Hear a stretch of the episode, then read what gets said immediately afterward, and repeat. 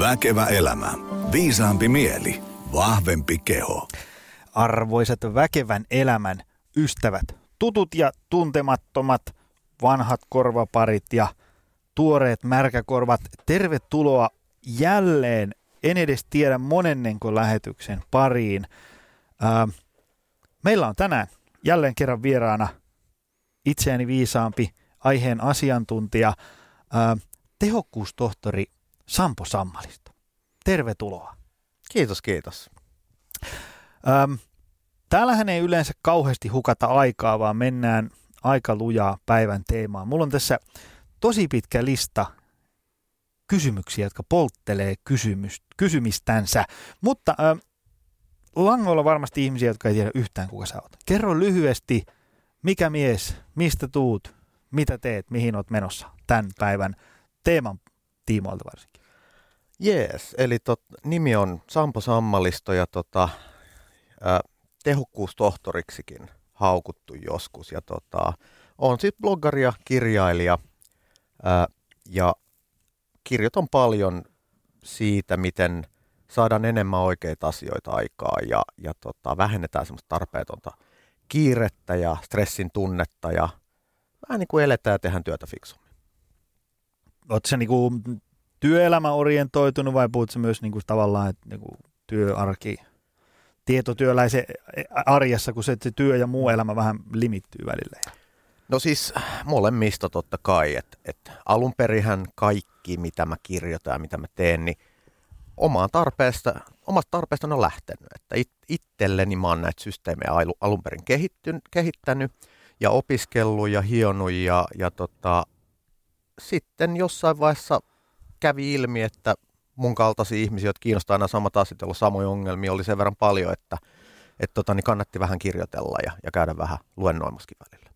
Joo, kyllä se, tää, kun itse heilauttaa johonkin firmaan puhuu, niin ihan vaan nyt vaikka niin kuin hyvinvointiteemasta, niin kyllähän siellä ihmisillä yleensä, kun mä heitän sinne linkkiä etukäteen, että moro, mä oon tulossa pari viikon päästä, että mistä sä haluaisit kuulla, mikä, niin, mikä hiertää omassa hyvinvoinnissa tai niin edespäin, niin kyllä se yleensä on semmoinen, että niin kuin, tavallaan lautasella on vähän, vähän liikaa syötävää. Tiedätkö, mm. niin kuin se arki on semmoista niin kuin ähkyssä olemista. Vähän niin kuin vaimo usein käyttää ilmaisua, että, että niin kuin, tavallaan viikkokalenteri vähän niin kuin huohottaa koko ajan. Se on niin kuin semmoinen saada 60 keskisykkeellä maanantai, maanantai-aamusta sunnuntai mm.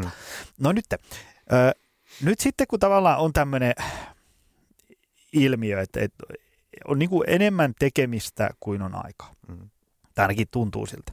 No niin, no sitten kun lääkkeeksi tarjotaan sitä, että no hei, mitä jos vähän niin kuin tehostetaan, tehtäisiin vähän niin kuin tehokkaammin, niin sitten tavallaan niin kuin, että, että tehtäisiin jämäkämmin ja aikataulutaan. Tämmöisiä niin kuin mun mielestä tosi hyödyllisiä tipsejä. No nyt sitten usein ei pääse edes lausetta loppuun, kun tulee ensimmäinen vasta-argumentti, että – no miksi kaiken pitää olla tuommoista suorittamista, eikö vaan voi niinku olla ja, ja nauttia elämästä ja miksi aina pitää miettiä tehokkaammin enemmän jäädä. Niin nyt mä haluan kysyä, koska mulle se kuulostaa, että siinä on nyt ymmärretty se tehokkuus vähän niin kuin väärin. Ja nyt kun mulla on itseäni viisaampi mökissä kylässä, niin mikä on tehokkuustohtori Sampo Sammaliston ikään kuin, niin kuin kommentti tähän, mm. tähän että et, onko aina pakko olla teho, niin kuin tehokkaammin ja niin edespäin?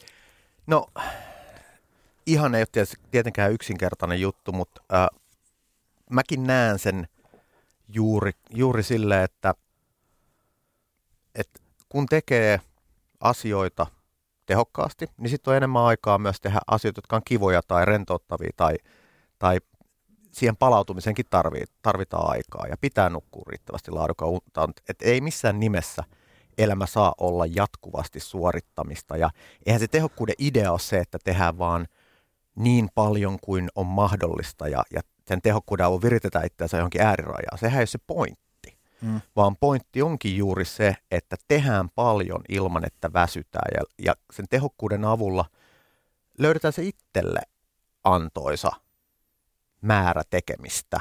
Ja sitten se antoisa määrä vapaa-aikaa ja muuta kivaa, että et ei se, ei se niinku, ei tässä ole tarkoitus maksimoida, vaan mm. tehdä ne asiat, mitä haluaa tehdä – mutta mahdollisimman fiksusti.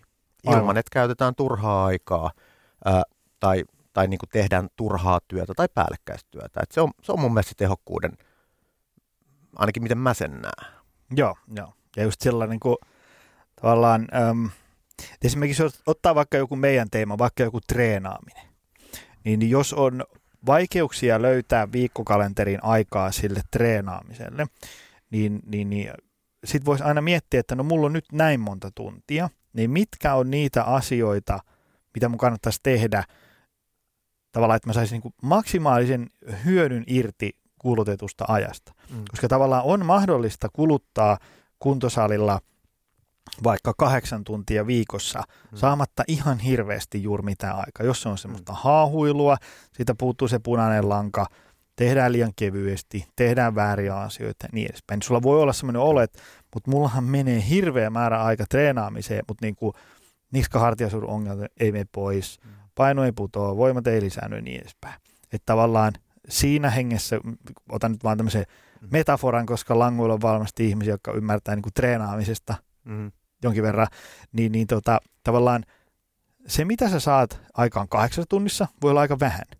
Mutta sitten kun sä ikään kuin teet asioita vähän niin kuin tehokkaammin tai tehostetummin, niin sä voit saada huomattavasti enemmän aikaan kolmessa tunnissa, mm. ilman että se on varsinaisesti mitään suorittamista, vaan se on, että siihen touhuun tulee niin kuin joku tolkku. No siis mä näen tämän ihan samalla tavalla, että kysehän on siitä, että löydetään ne oikeat prosessit, jolloin saadaan se haluttu lopputulos mahdollisimman vähällä vaivalla ja ajan käytöllä. Siitähän yleensä on kyse, kun puhutaan vaikka ajatustyössä tehokkuudesta, tai miten mä sen näen muutenkin. Et, et, ja aika hyvä esimerkki tästä on ajatustyössä, ää, koska siinähän erityisesti se käytetty aika ja saavutetut tulokset voi olla tosi kaukana toisistaan. Mm. Ja hyvä esimerkki siitä on, jos mietitään, mm, mitä keskeytykset tekee ajatustyössä aikaansaannille. Et tutkimuksia kun katsot, niin jos sulla on joku oikein monimutkainen ja vaikea tehtävä, ja sanotaan, että sun pitää vaikka kirjoittaa jotain tai tehdä jotain tosi vaikeaa analyysiä tai, tai lukea jotain tosi hankalaa, vaikka sopimustekstiä, niin tällaisessa tutkimusten mukaan se keskeytys, joka voi olla siis, että puhelin soi tai sähköposti kilahtaa, niin siinä voi kestää 20 minuuttia, että sä pääset siihen samaan työtahtiin kuin ennen keskeytystä.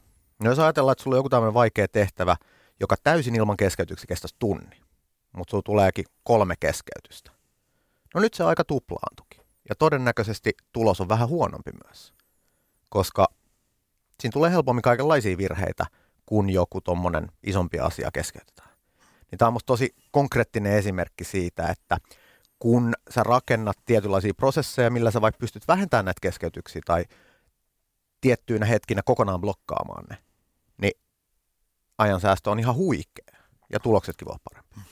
Mulle tuli heti mieleen sellainen, että tämä ainakin nostan käden pystyy virheen merkiksi siitä, että mä en välttämättä edes tiedä ihan tarkkaan, kuinka esimerkiksi ikään kuin tehokasta tai tehotonta oma työskentely on. Teekö, jos olisi semmoinen joku mm. piilokamera niin kuin kuvaamassa mun kahdeksan tunnin työpäivä, niin voisi olla aika huvittavaa katselta. Tavallaan itsellä on sellainen fiilis, että vitsi mä tyhjensin niitä sähköposteja ja sitten mä hoidin ne diilit ja näistä. Sitten kun sitä katsoisi vierestä, niin teikö koko ajan tulee joku WhatsApp, mikä sitten mä vähän mesetän sinne ja sitten mä kirjoitan mailin puoleen väliin. Sitten tulee joku kysyä, että hei, mulla on nopea juttu. Sitten mä menen sinne ja sitten semmoinen tavallaan, niin kuin, että, että vähän niin kuin unen kanssa, niin meillähän monesti ei ole kauheasti kärryä, mitä meillä niin kuin unen aikana tapahtuu. Silloin moni voi, kun mitataan vaikka unta, niin se, se oma fiilis ja, ja sitten se, niin kuin se objektiivinen, miten asiat on, voi olla välillä, niin kuin ne ei ole niin kuin samalla seinällä. Niin voi no. kuvitella, että omassa niin kuin, mm. työtehossakin tai niin kuin työskentelytavoissa voi olla sillä, että me ei edes niin kuin tajuta, miten päin seiniin on. No se, se on sellainen juttu, mitä mä, kun tietysti paljon on käynyt vuosien varrella kouluttamassakin, niin tota, aika yleinen kommentti on just se, että, että siinä koulutuksessa ihmisille tulee niitä aha-elämyksiä, että ei hitsi, että kun ne rupeaa miettimään, että näin paljonhan mulla menee tällaiseenkin ihan turhaa aikaa. Ja, ja se on kyllä ihan näin, että ei me aina sitä, sitä tajuta ja eikä meillä välttämättä, jos on kauhean kiire, niin me ei edes ikinä pysähdytä reflektoimaan sitä. Et se, on, se on ihan totta. Ä, ajatustyössä kuitenkin, mä en ehkä itse, mä en itse ole ikinä myöskään niin kuin, ehkä mitä nostaa omaa työtehoani ihan jollain mittarilla. Mä en ehkä pidä sitä kauhean järkevänä ideana edes yrittää. Ja tota, mutta se, mikä mun mielestä on toimiva homma, ää, on se, että mikä fiilis sulla on sen työpäivän jälkeen. Et jos sulla on semmoinen fiilis, että jes, tänään mä sain monta tärkeää juttua tehtyä, tai edes yhden tärkeän jutun, niin sit se on yleensä ihan hyvä tilanne. Mutta jos useimpina päivinä viikosta sulla on se fiilis, että mihin se aika vaan meni, että mitä mä edes tein, ja, ja on semmoinen vähän niin kuin pettynyt olo, että mä en nyt saanut tänään, niin kuin, en ole tyytyväinen nyt tähän, mitä mä käytin mun aikaa, piti tehdä tota, mutta teinkin jotain ihan muuta, niin sit varmaan on tehostamisen paikka tai ainakin niin kuin järkeistämisen. Ja, ja se on oikeastaan juuri se, että mistä mä kirjoitankin paljon, siis ajanhallinta ja, ja tehokkuus ja tehostaminen, ne on hirveän niin kuin intuitiivisia termejä, ihmiset heti niin kuin tavallaan saa sitten tietyt mielikuvat, ää, mutta välillä ehkä, jos puhutaan sellaista järkeistämisestä ja fiksujen prosessien ja itsensä johtamiskeinojen ää, ja, ja tällaisista asioista, niin, niin se on ehkä vähän niin kuin kuvaa sitä paremmin, mitä siinä oikeasti tapahtuu.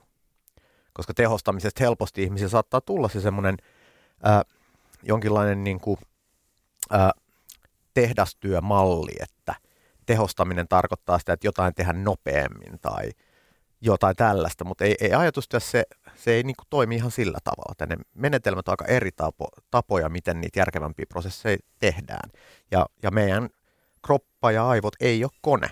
Ei, ei niitä voi osa optimoida. Ei se, ei se, se ei, ne toimintaperiaatteet on hyvin erilaisia yleensä. Ja sen takia monet sellaiset keinot, millä sitä ajatustyötä tehostetaan, niin ne ei välttämättä kauhean intuitiivisia. Tota, no mitä sitten, mulla tuli heti mieleen se, että kun tekee toimistotyötä ja sitten sit sä oot siellä, ollut siellä samassa mestassa vaikka kolme vuotta ja sitten sä oot niinku ruvennut tekemään niitä duuneja jollain tavalla ja sitten on niinku saattanut ehkä lähteä sillä vähän niin kuin sivuraiteille, että mm. sinne on tullut semmoisia vähän niin kuin semmoisia pahoja tapoja, semmoisia, että, että vaikka niin kuin avokonttorissa, niin, niin kuin tavallaan aikaisemmin sä teit ikään kuin, niin kuin uppoidut siihen työhön, sait keskeyt, ilman keskeytyksiä tehdä hommia. Mm. Ja sitten se on pikkuhiljaa luisunut siihen, että niin kuin kymmenen minuutin välein joku tulee koko ajan, että hei, yksi nopea juttu, yksi nopea juttu. Ja, ja sitten sit tavallaan kun se tulee silleen vai vihkaa, niin sitten se menee niin kuin hiljalleen ajan myötä semmoiseksi ihan sillisalaatiksi se työpäivä. Mm. Mutta nyt kun tuolla langan päässä ihmiset miettii, että no mitä sä nyt voisi sitten olla mun kohdalla, niin mikä on sun mielestä tämmöiset niin pahimmat kapulat tietotyöläisen rattaissa nykyajan työelämässä, mikä on niin sun no, top jotain ja, ja sitten mm. tietysti millä ne ratkaistaan? No tota, tämä nyt tuossa on, on oman kokemuksen mukaan aika monessa organisaatiossa näitä käsitelleenä, niin, niin mä ehkä nostaisin kolme asiaa. Mä, mä yleensä puhun ajatustyötä tekevistä tai asiantuntijoista. Ja tota, niin kolme semmoista ehkä tärkeintä hommaa on se, että ensinnäkin kaikki, yleensä kaikille, jotka tekevät jotain asiantuntija- tai ajatustyötä, niin se tasapainon löytäminen siinä itsenäisessä tekemisessä, siinä keskittymistä vaativassa hommassa ja sitten taas siinä muidenkaan tekemisessä, viestinnässä ja ylipäänsä muiden kanssa jollain tavalla tekemisessä tai viestimisessä. Niin sen tasapainon löytäminen on, on ehkä se niin kuin isoin juttu useimmille. Se on ehkä se yleisi ongelma. Toinen myös hyvin iso on tämmöinen liiallinen niin kuin reaktiivinen tekeminen. Että et ei oikeastaan itse itse oikein jostain syystä suunnitella tai priorisoida ja toteuteta niitä suunnitelmia, vaan päivät menee enemmän tämmöiseen tulipalojen sammutteluun ja, ja näin, että koko ajan on joku kriisi päällä ja reagoidaan johonkin, mikä tulee jostain muualta.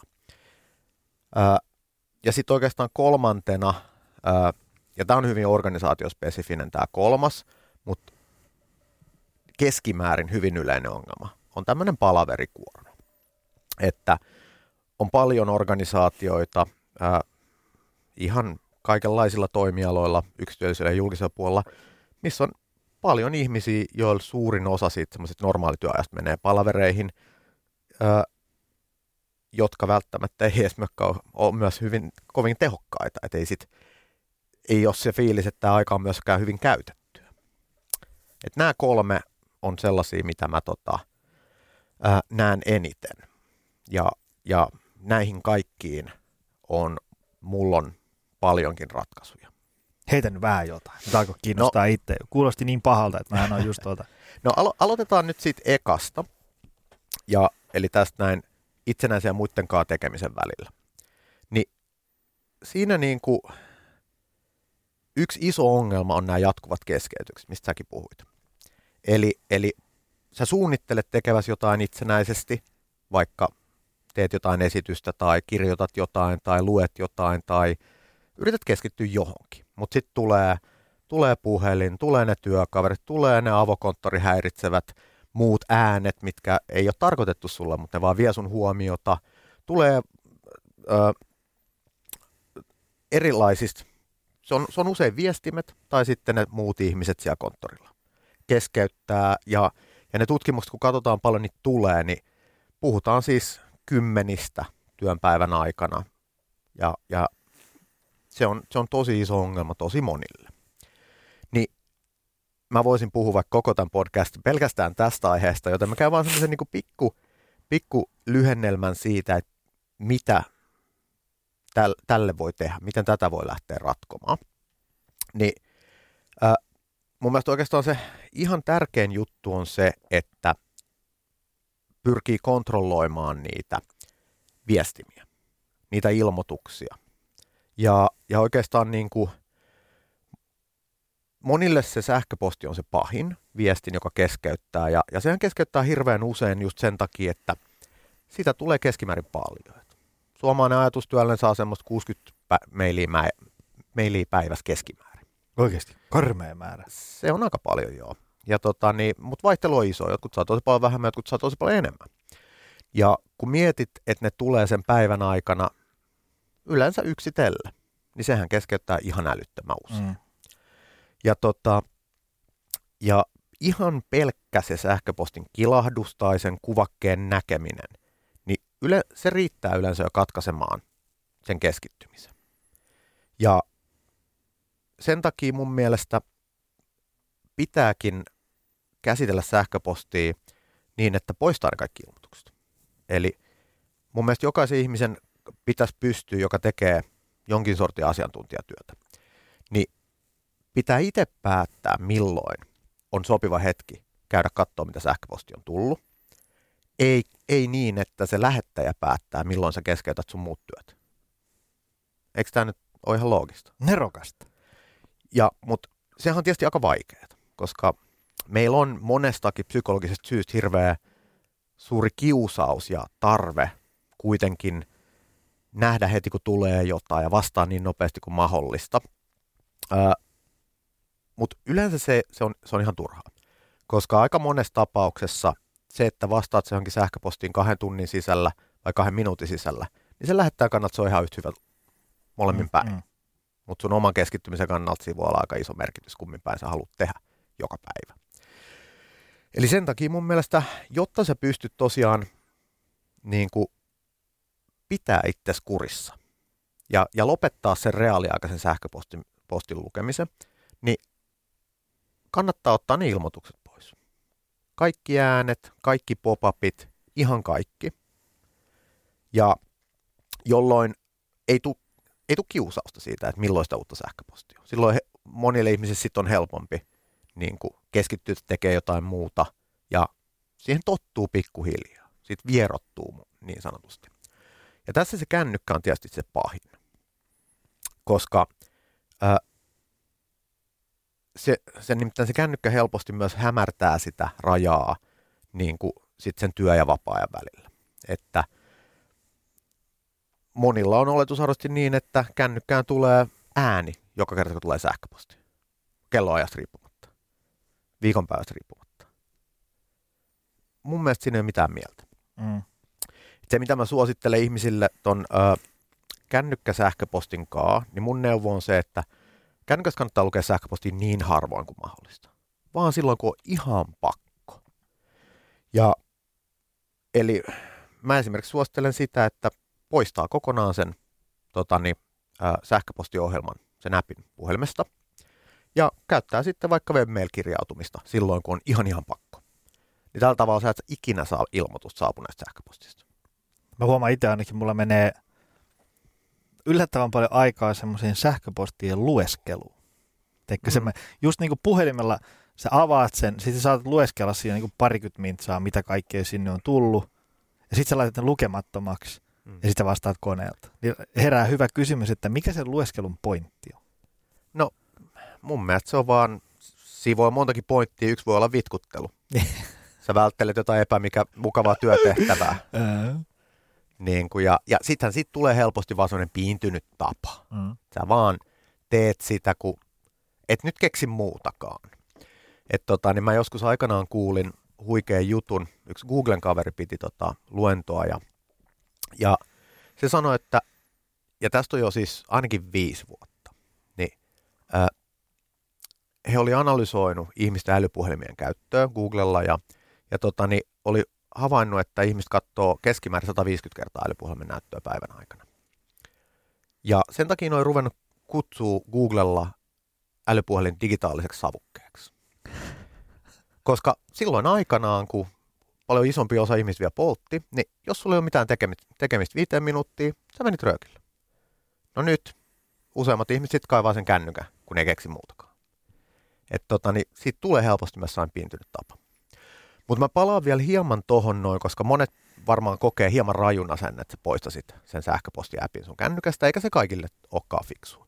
Mutta se, mitä mun mielestä jokaisen kannattaa kokeilla, vaikka edes viikko, on se, että otat ö, ilmoitusäänet ja mielellään jopa sen punaisen merkin, että paljon sulla on lukematon mailia, niin asetuksista pois siitä appista ja siirrät sen appin tokalle tai kolmelle näkymälle sun puhelinta.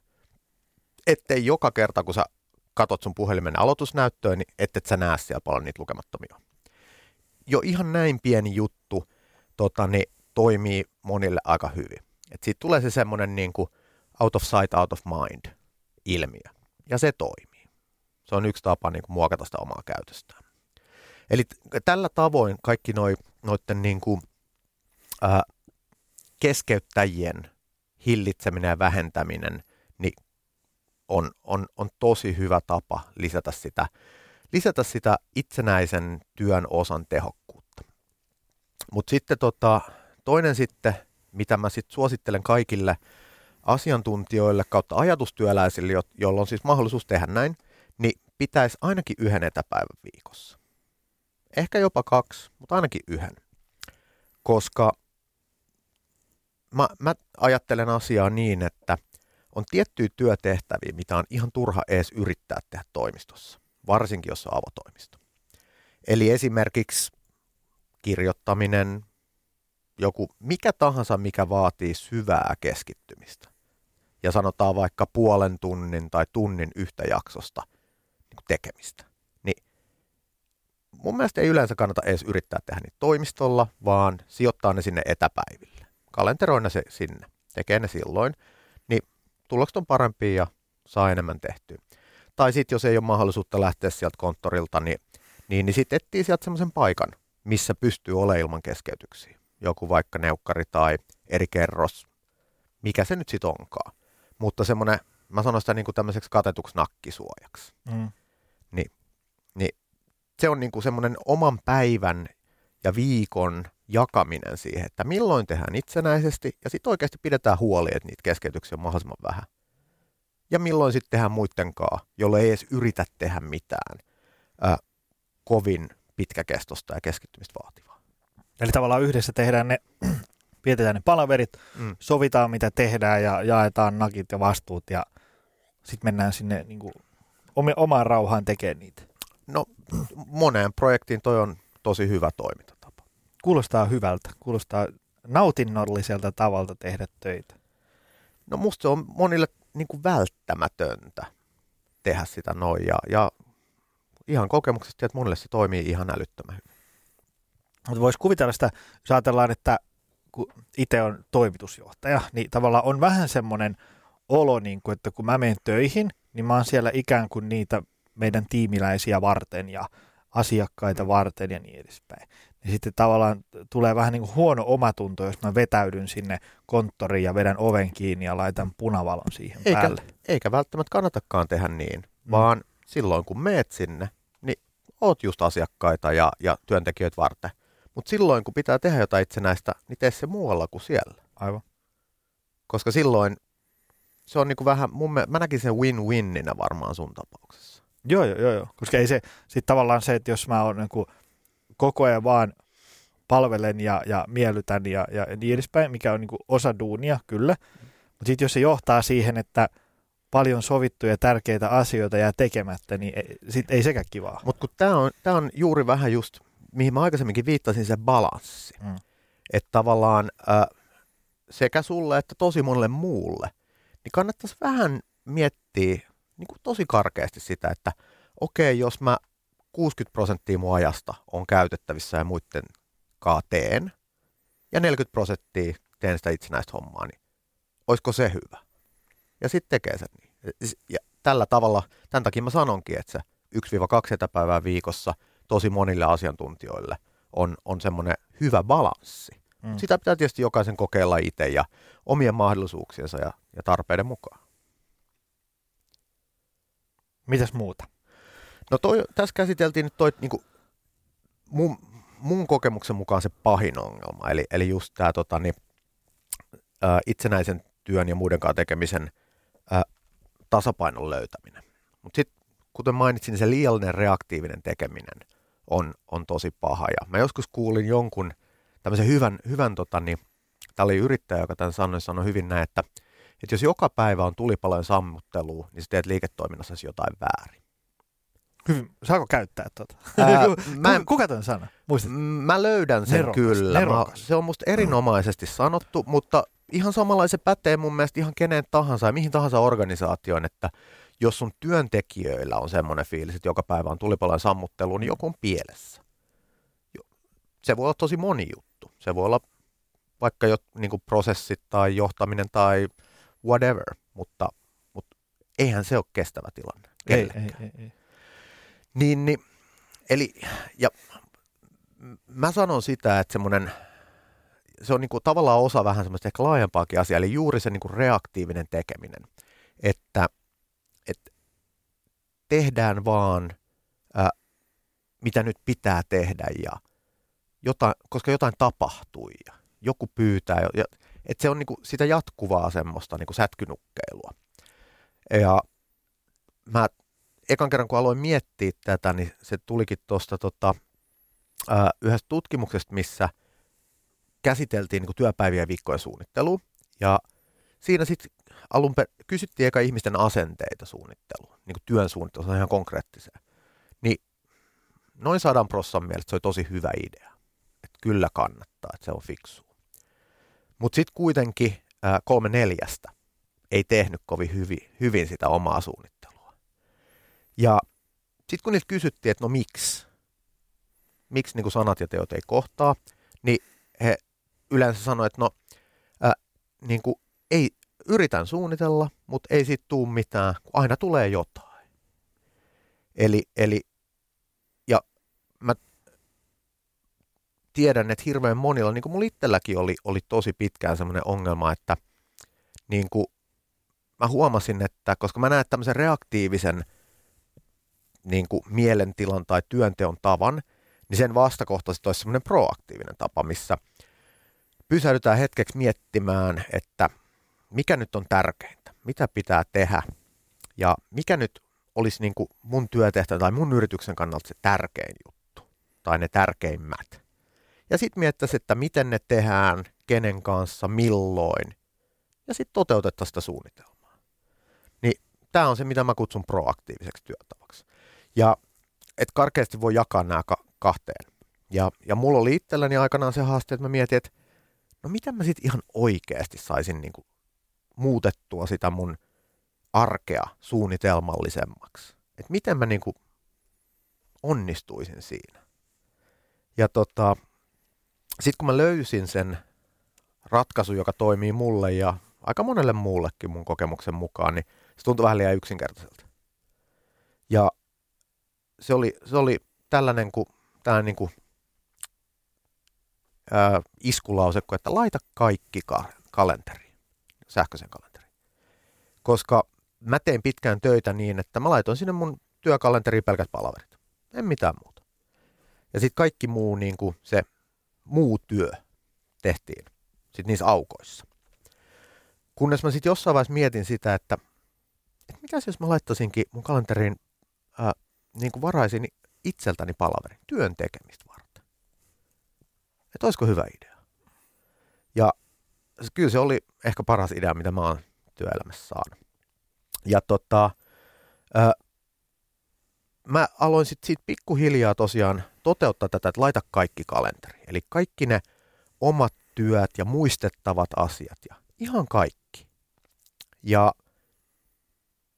sitten vaan teet sitä mukaan, kun, kun tota niin, tote, se kalenteri auttaa sua toteuttaa sitä sun omaa suunnitelmaa. Ja tota niin, toki se vaatii aika paljon harjoittelua, koska ää, että oppii niin kuin löytämään ne oikeat, oikeat kestot eri asioille ja, ja vähän se, että kuinka paljon sit oikeasti kannattaakin varaa aikaa niille yllättäville asioille, ja, koska niitäkin tulee ja, ja miten sitten niissä tilanteissa, kun on pakko muuttaa sun tilanne, miten sitten haluaa toimia. Ja, mutta jos sitä harjoittelemista ei ikinä aloita, niin ei se ikinä tule hyväksi. Mä oon huomannut tuossa hyvän semmoisen, että jos meillä on vaikka niin kuin tiimipäivä tiimipäivä perjantaina ja, ja sitten sit sinne pitäisi suunnitella niin kuin joku agenda ja, ja mitä käydään läpi ja mikä, mitä, missä syödään ja mihin mennään pitää hauskaa ja niin edespäin. Ja sitten jos se on semmoista, että joo, on se tiimipäivä, täytyy tuossa jossain alkuviikosta vähän katsoa. niin sitten sit sä huomaat, että, että fuck, nyt se tiimipäivä on huomenna ja mä en ole suunnitellut mitään, koska kalenterista ei löydy sitä mm. sellaista niin kuin alkuviikosta kohtaa.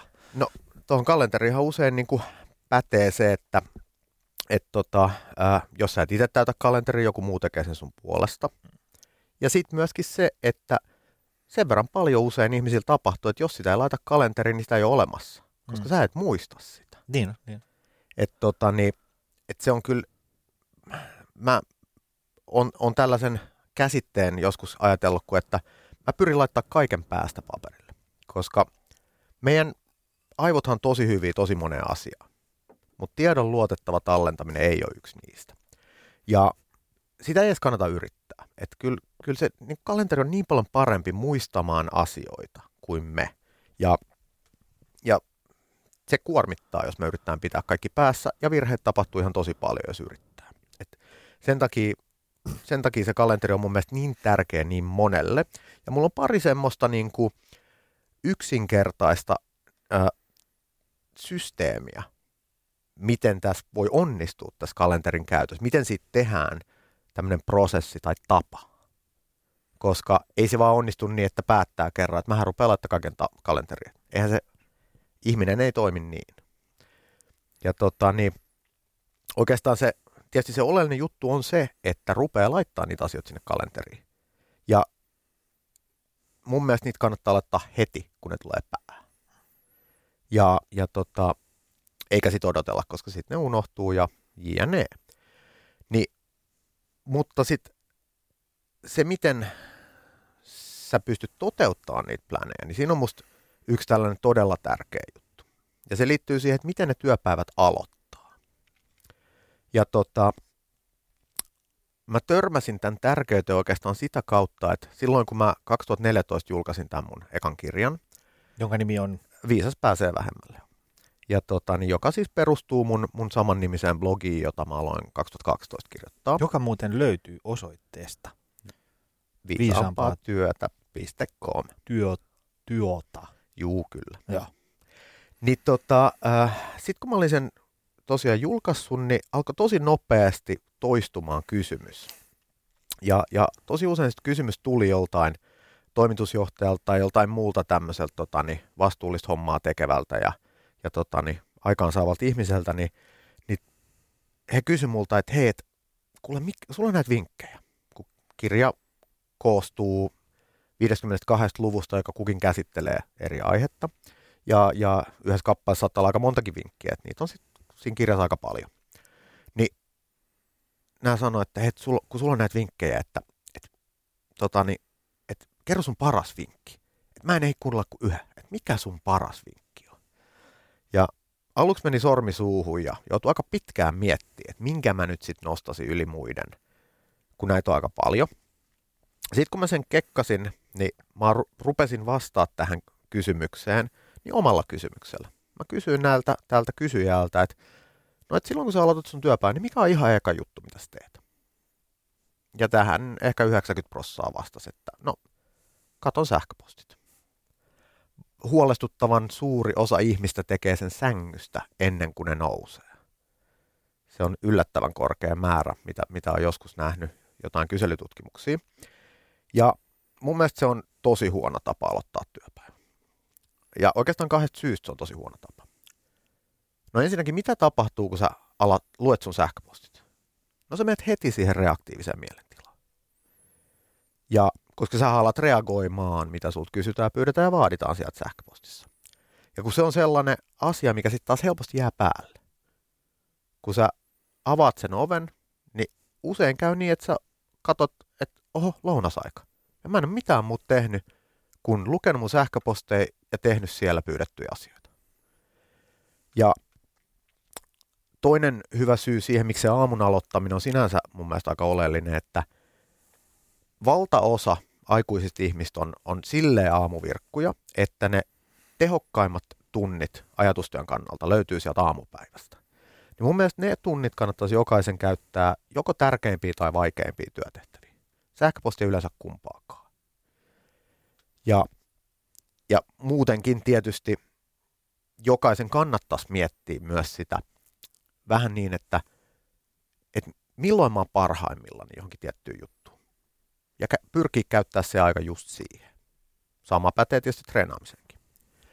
Niin, mutta se, miten tämä nyt liittyy sitten tähän, tähän ää, proaktiiviseen tekemiseen, on se, että sen sijaan mä kehotan ihmisiä, ja tämä on sellainen, mitä jokaisen kannattaa kokeilla, niin vaikka siis tosiaan sen viikon verran, että aloittaakin joka aamu sillä, että avaa kalenteri ja käyttää viisi minuuttia päiväsuunnitelman tekemiseen katsoa, mitä tänään on, mikä on tärkeintä, mikä on muuttunut.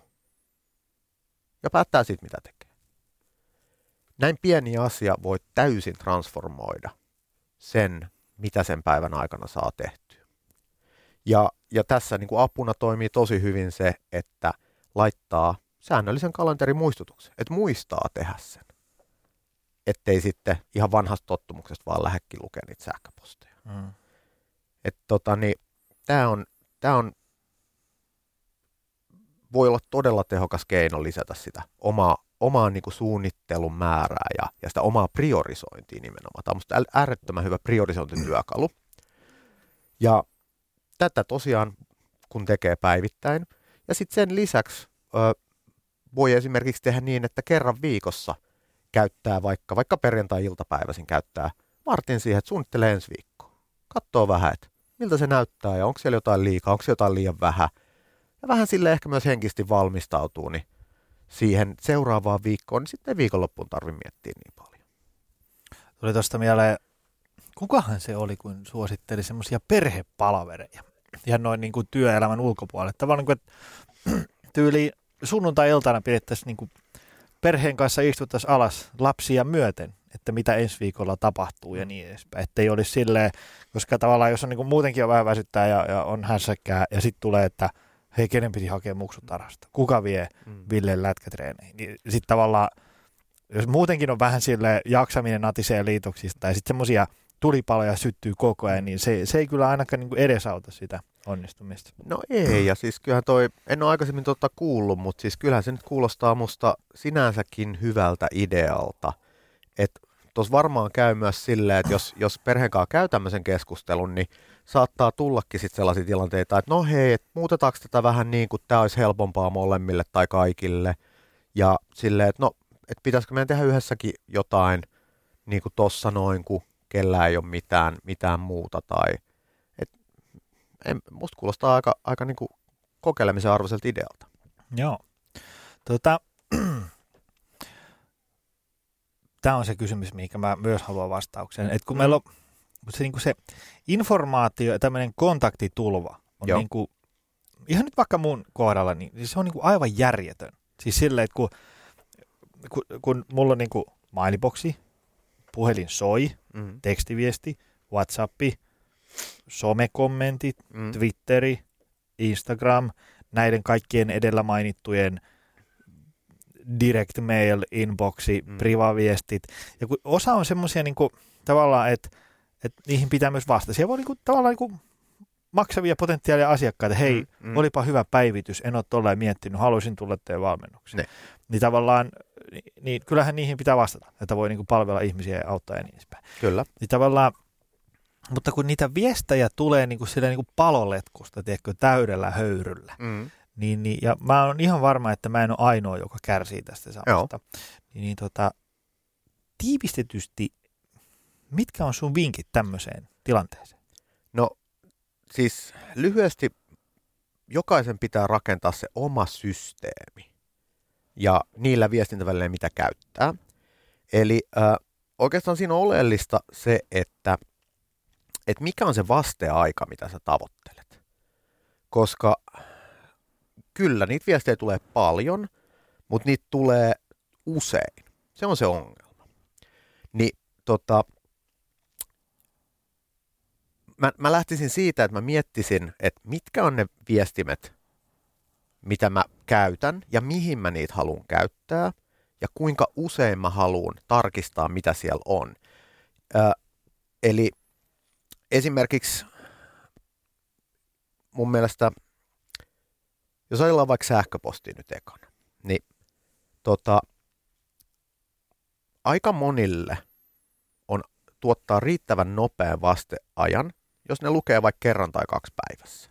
Sen sijaan, että ne on koko ajan päällä, että sä luet kaikki ne viestit niin kuin sitä mukaan, kun niitä tulee more or less.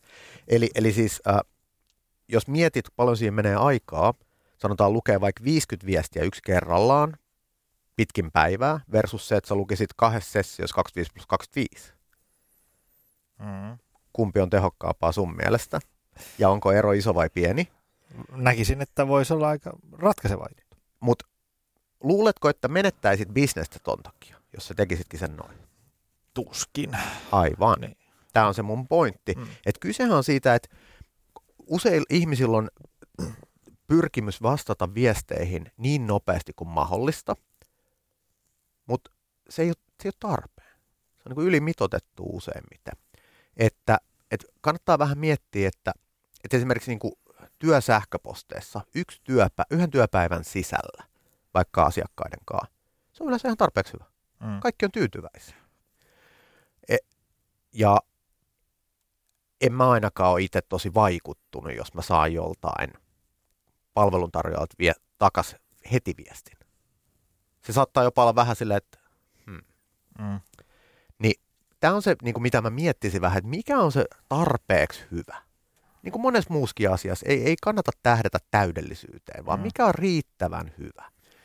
Niin jos mietitään nyt ö, niin kuin näitä sun viestiä, mitä sä kuvailit, niin, ö, niin aika usein ihmiset haluaa vaikka mahdollisimman nopeasti vastata puhelimeen. Silloin kun pystyy, niin vastaa soittoon. Ja, mutta aika monilla itse asiassa tekstiviestit saattaa olla nopeampi tapa saada kiinni, koska monet ihmiset, jos ne istuu jossain luennolla tai palaverissa tai muualla, ne pystyy vastaamaan niihin tekstiviesteihin. Niin, ja, ja jos miettii, miten vaikka suomalaiset viestii, niin usein puhelin on se, mitä käytetään kiireellisiin asioihin, ja myös ehkä ne perinteiset tekstiviestit. Tämä on tietysti hirveän ikä, ikäpolvesta riippuvaista ja muusta, mutta jos sä itse rakennat oman systeemin, niin ihmiset, kenen kanssa viestit useimmin, ne oppii sun systeemin ja ne toimii asianmukaisesti. Sanotaan, että jos vaikka sun systeemi olisi sellainen, että sä pyrit vastaa puhelimeen ja tekstareihin aina kun pystyt. Että se olisi se sun niin kuin kiireellisen viestinnän väline. Mutta sitten vaikka WhatsApp tai muut tämmöiset pikamiestiöt, niin jos niistä ottaa vaikka äänet pois, mutta silleen, että sä näet vaikka e- aloitusnäytöltä, että nyt siellä on lukemattomia viestejä, yleensä silloin, kun sä katot sitä sun puhelinta, niin sulla on ihan hyvä aika vastaa niihin ja sitten hoidat niitä silloin. Ja sitten vaikka sähköpostit olisi niin, että niissä ei mitään ilmoituksia. Mutta sulla olisi joku systeemi, että sä luet ne kerran tai kaksi päivässä, koska sä oot ajastanut kalenteriin semmoisen vakioajan, jota sä noudatat aina kun sä pystyt.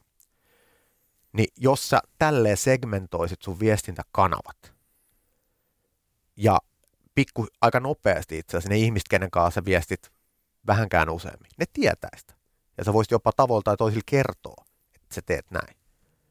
Niin kuin, toimisiko?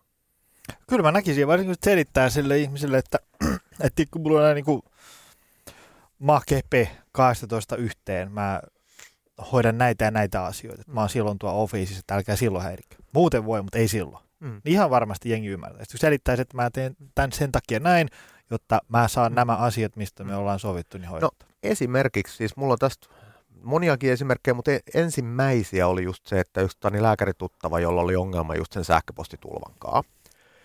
Ja että hänellä kävi usein sille, että sitten kun oli viimeinen potilas lähtenyt, niin hän sitten hoisi nämä sähköpostit.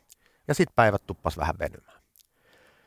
Ja hän halusi sitten muuttaa tämän tilanteen, ja, ja tota, niin me sitten kehitettiin hänelle tämmöinen automaattinen vastaus, viesti, jossa sitten luki näin, että aina kun hän sai työsähköpostiin, niin luki näin, että kiitos viestistäsi, keskittyäkseni potilastyöhön ja tehostaakseni ajankäyttöä, luen sähköpostit kerran päivässä.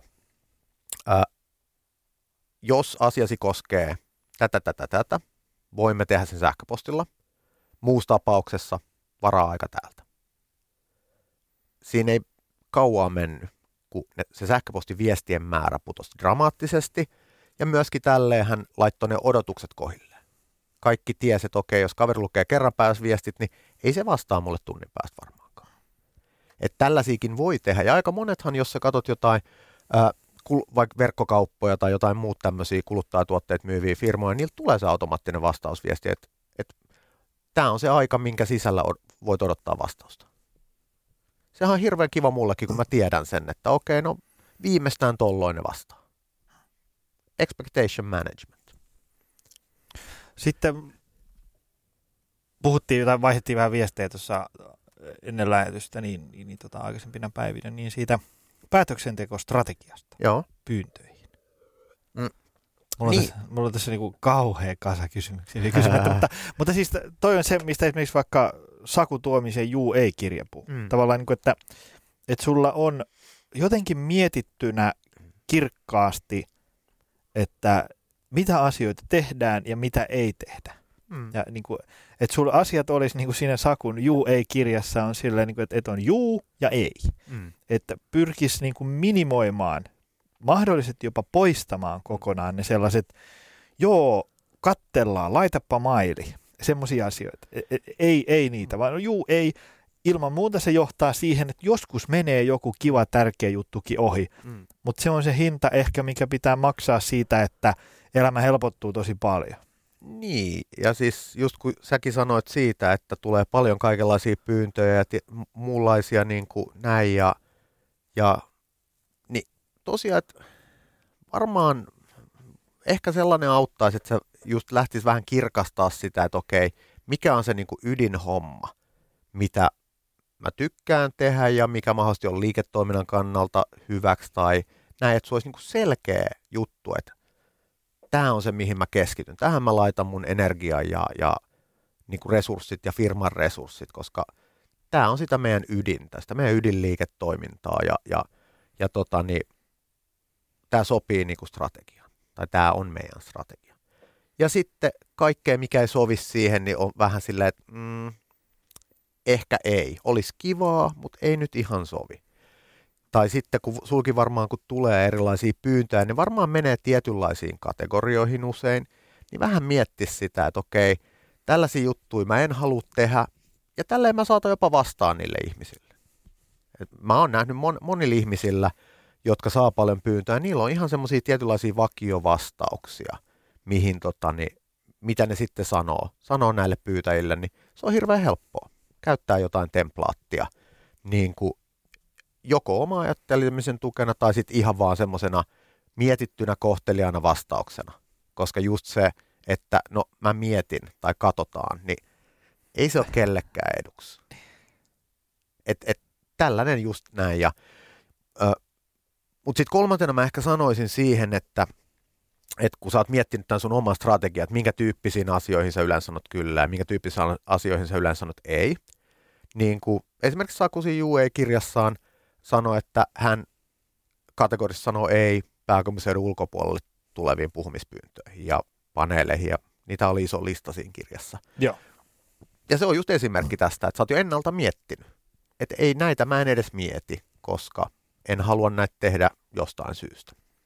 Mutta sitten kolmantena tulee sitten sellaiset niin pyynnöt, mitkä, minkä kohdalla sä oot jostain syystä epävarma.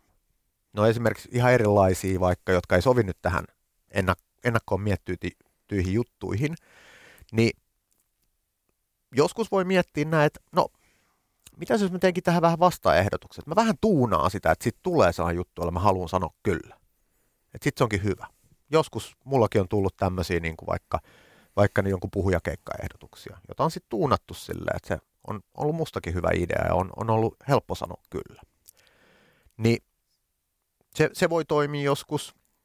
Mm, ja, ja sitten oikeastaan yleisenä päätöksentekovinkkinä tämmöisiin asioihin, niin tämä vanha ja kulunut nuku yön yli, niin kyllä se vaan toimii niin hemmeti hyvin. Että tota, niin, et aika mon, usein mä teen mieluummin niin, kun mietin pääni puhki. Koska sitten seuraavana aamuna, varsinkin jos on nukkunut hyvin ja näin, niin se vastaus yleensä tulee niin kuin sormiin napsauttamalla. Ja, ja tota, niin isoissa päätöksissä on muutenkin ihan, ihan hyvä, että antaa niiden, sen ensireaktion niin kuin laantua vähän. Joo, ja muutenkin silleen, että jos on, no toimii molemmin päin, silleen, että jos on, jos on semmoinen perus kymppituntinen tulipalojen sammuttelu työpäivä alla ja sitten tulee joku ehdotus, että lähekkö tähän uuteen juttuun, niin, niin kyllä siinä voi olla niin kuin sille, tulee ensimmäinen, että no en todellakaan.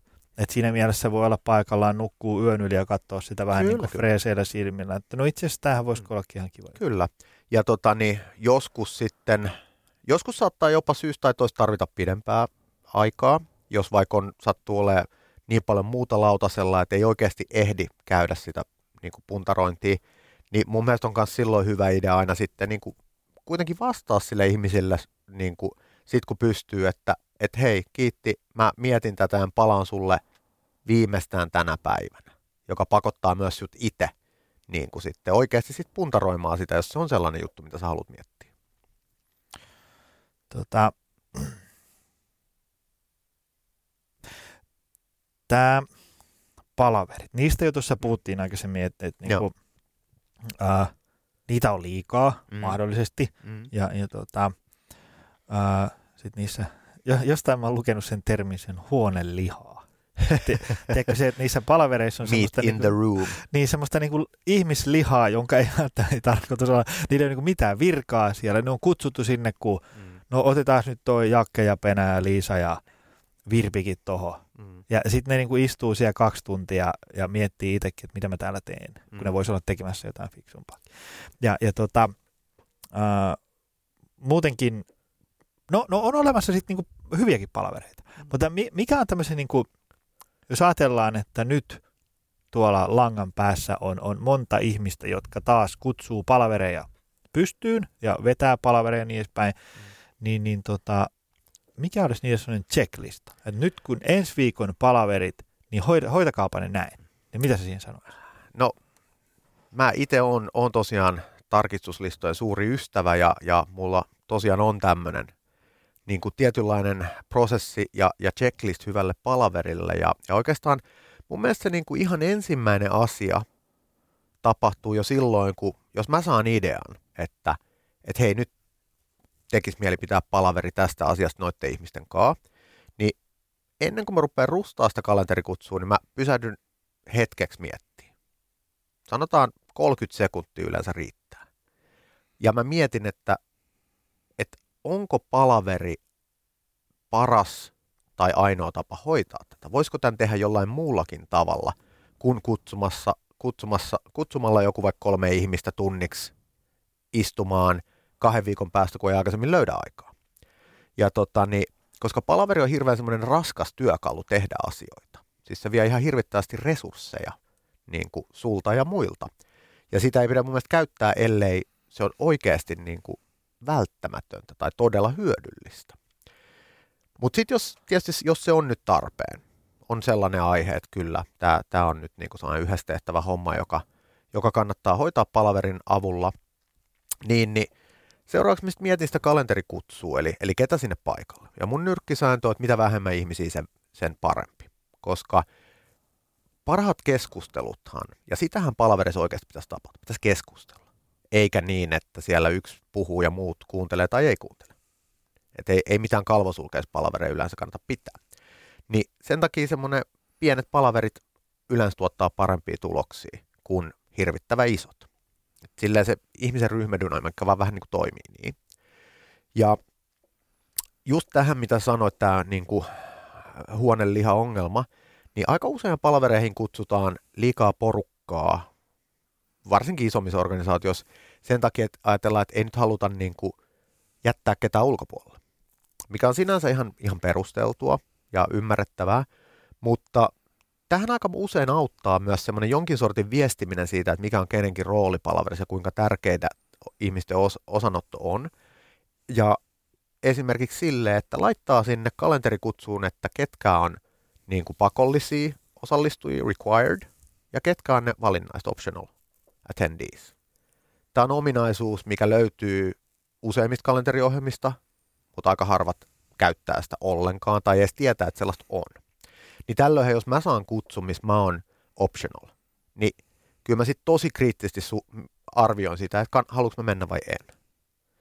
Niin se on yksi hyvä työkalu, niin kuin auttaa ihmisiä vähentämään turhia palavereita, muita ihmisiä. Ja, mutta se ihan kaikkein tärkein on se, että tekee agendan. Jonkinlaisen agendan.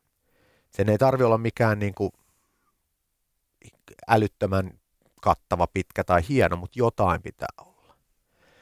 Ja että mä yleensä tykkään rakentaa agendoin niin, että ihan ensimmäisenä siinä kalenterikutsussa, että mikä tämän, mikä tämän tavoite on, mitä pitäisi saada aikaan.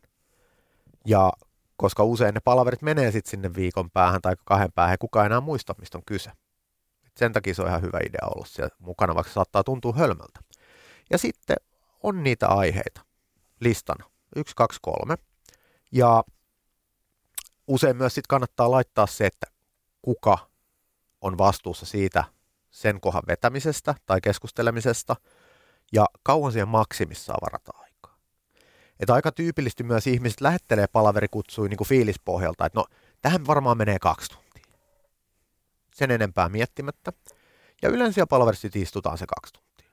Mutta jos siihen samaa olisi varattu tuntia vartti, niin se olisi hoitunut aika varmasti siinä tunnissa vartissa. Ja tähän se agenda on hyvä työkalu. Kun sä mietit, että okei, tähän käyttää tämän verran aikaa, tohon ton verran, lasket ne yhteen. Siinähän sulla on se kesto. Et onhan se vähän niin kuin laiskuutta lähetellä aina vaan niitä tunnin tai kahden, mitä nyt kukakin tykkää käyttää. Kaikilla on semmoinen, jos sä kysyt joltain ihmiseltä, että no kauan palaveri yleensä kestää, niin se vastaus tulee yleensä aika tykin suusta, koska se on se, mitä ne niiden organisaatiossa yleensä tehdään, tai ne itse tykkää tehdä. Ja, tota, niin, ja sitten siellä palaverissa kun ollaan, niin, niin sitten se on sen vetäjä vastuulla, että sitä agendaa ja sitä niin kuin ajan kulua ja niitä aikamääreitä seurataan. Et mun mielestä palaveri ei sitten saa mennä vetää yliajalle. Ja palaverin niin kuin lopuksi, ja, ja aina on tietysti hyvä, jos on joku isompi juttu, niin jonkinlaisia, joku jälkihän siitä olisi hyvä jäädä. Jonkun olisi hyvä tehdä muistiinpanot. Jos on vähänkään isompi juttu, niin mun mielestä se kannattaa olla joku muu kuin se vetäjä. Koska musta ei ole mahdollista vetää palaveria hyvin, niin kuin johtaa sitä, ja myös tehdä muistiinpanot. Se ei niin kuin jompikumpi sitten kärsi. Ja sitten sen palaverin päätteeksi vielä on hyvä käydä läpi, että mitä me nyt sovittiin seuraaviksi toimenpiteiksi. Kuka tekee, mitä tekee, mihin mennessä. Ja jos on tarve varata seuraava palaveri samalla porukalla, kalenterit esiin ennen kuin lähdetään ja varataan se heti siinä. Ylivoimaisesti tehokkain tapa löytää yhteinen aika, jos on ihmisiä, joilla on kalenterit täynnä. Niin nämä mä nostaisin oikeastaan tärkeimmiksi jutuiksi, mitä kannattaisi pitää huoli joka palaverissa. Mulla tulee heti mieleen semmoinen, kiinnitin siihen huomioon, semmoinen yksi menestyksekäs menestynyt yrittäjä, ö, tota, joka silloin sparraili ihan jo jos, joskus niin kuin kahdeksan vuotta, kun itse oli vielä ihan vielä pahempi amatööri kuin nytte, niin, niin tota, kiinnitin huomioon siihen, että kun sen kanssa meni puhuu jostain, niin kuin, totta kai käytiin syömässä ja mm. kahvilla ilman mitään sen ihmeisempää agendaa, mutta sitten kun tavallaan oli jotain bisnesjuttuja, mm. niin sitten oli silleen, että no niin, me ollaan tänään puhumassa tästä, mm. tästä ja tästä teemasta, niin mitä meillä pitäisi olla tunnin päästä selvillä?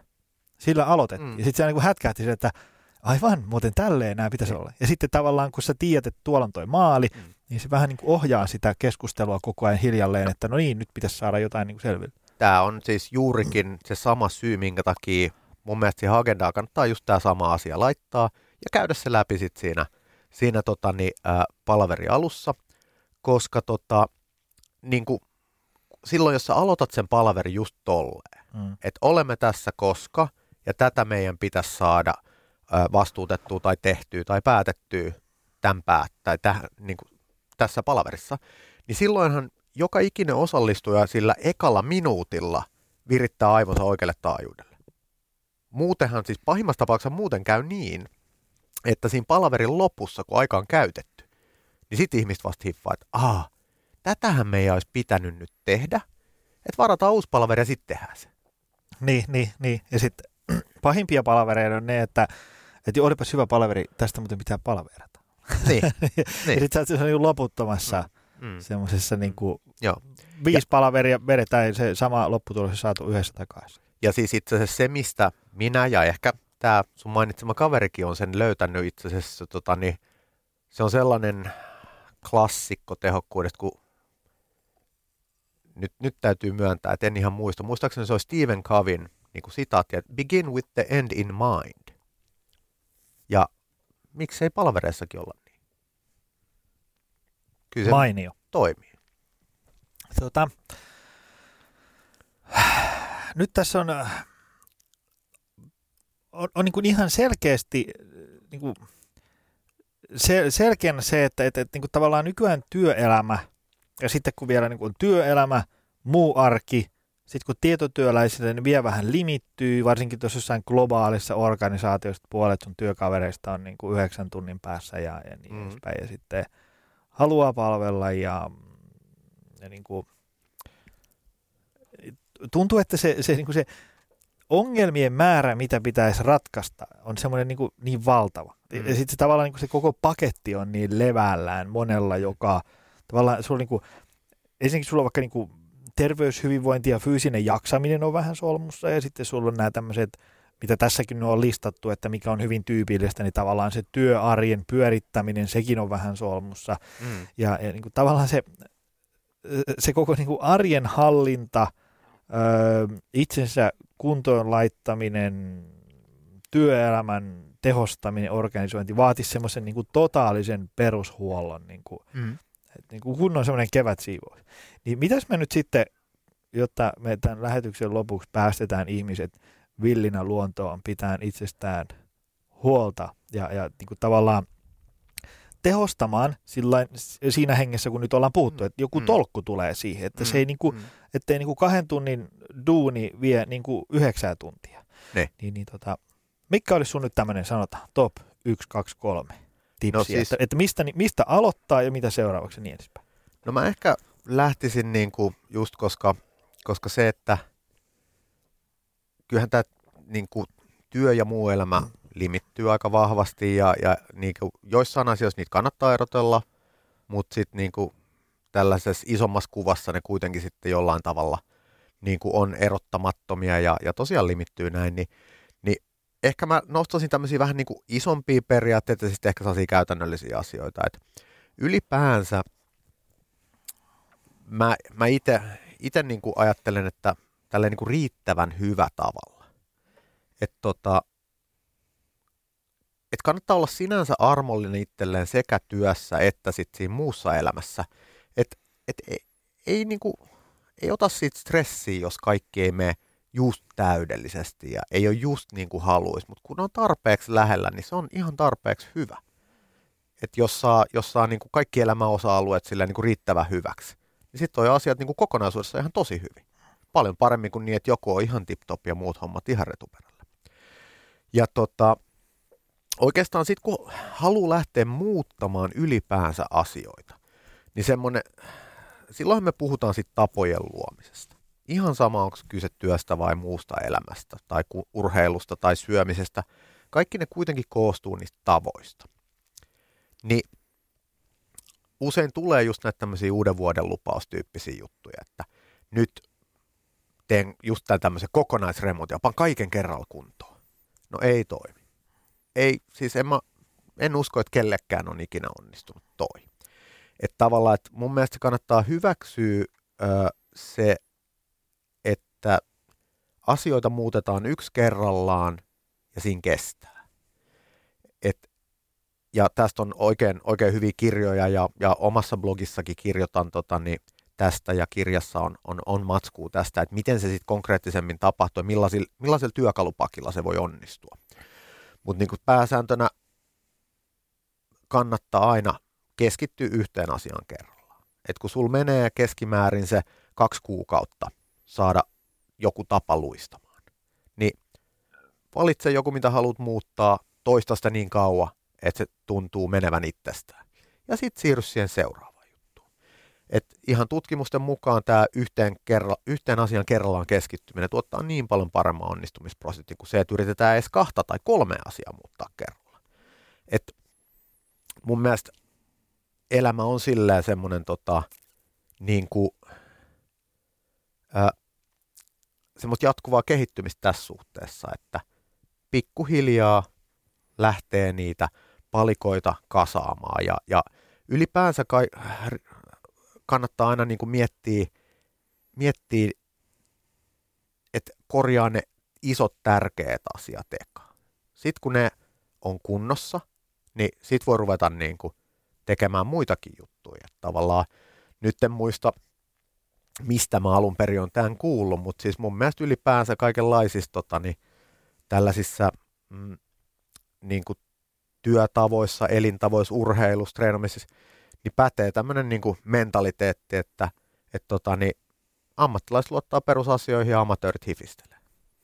Et sanotaan, että jos korjaa, korjaa niin kuin vaikka oman, oman unen ja ruokavalion kuntoon, niin moni muu asia ratkee jo sillä, vaikka luulee, että ne ongelmat on ihan muualla.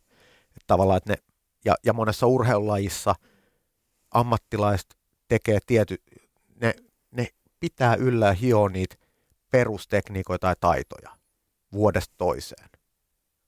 Ja se on tärkeä syy siihen, miksi ne on myös huipulla.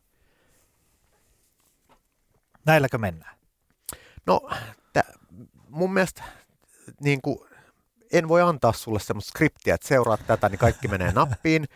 Ja et mun mielestä se oleellista on aina se, että et tota, niin, et sä rakennat sen oman, oman systeemin. Et ei ole mitään semmoista niin kuin one size fits all ratkaisua työhön tai elintapoihin tai mihinkään. Ei, ei sellaista ole olemassakaan. Jos joku sellaista yrittää mulle sanoa, niin en mä niitä usko. Et se, mä itse näen esimerkiksi että mä tarjoan ihmisille sellaista työkalupakkia,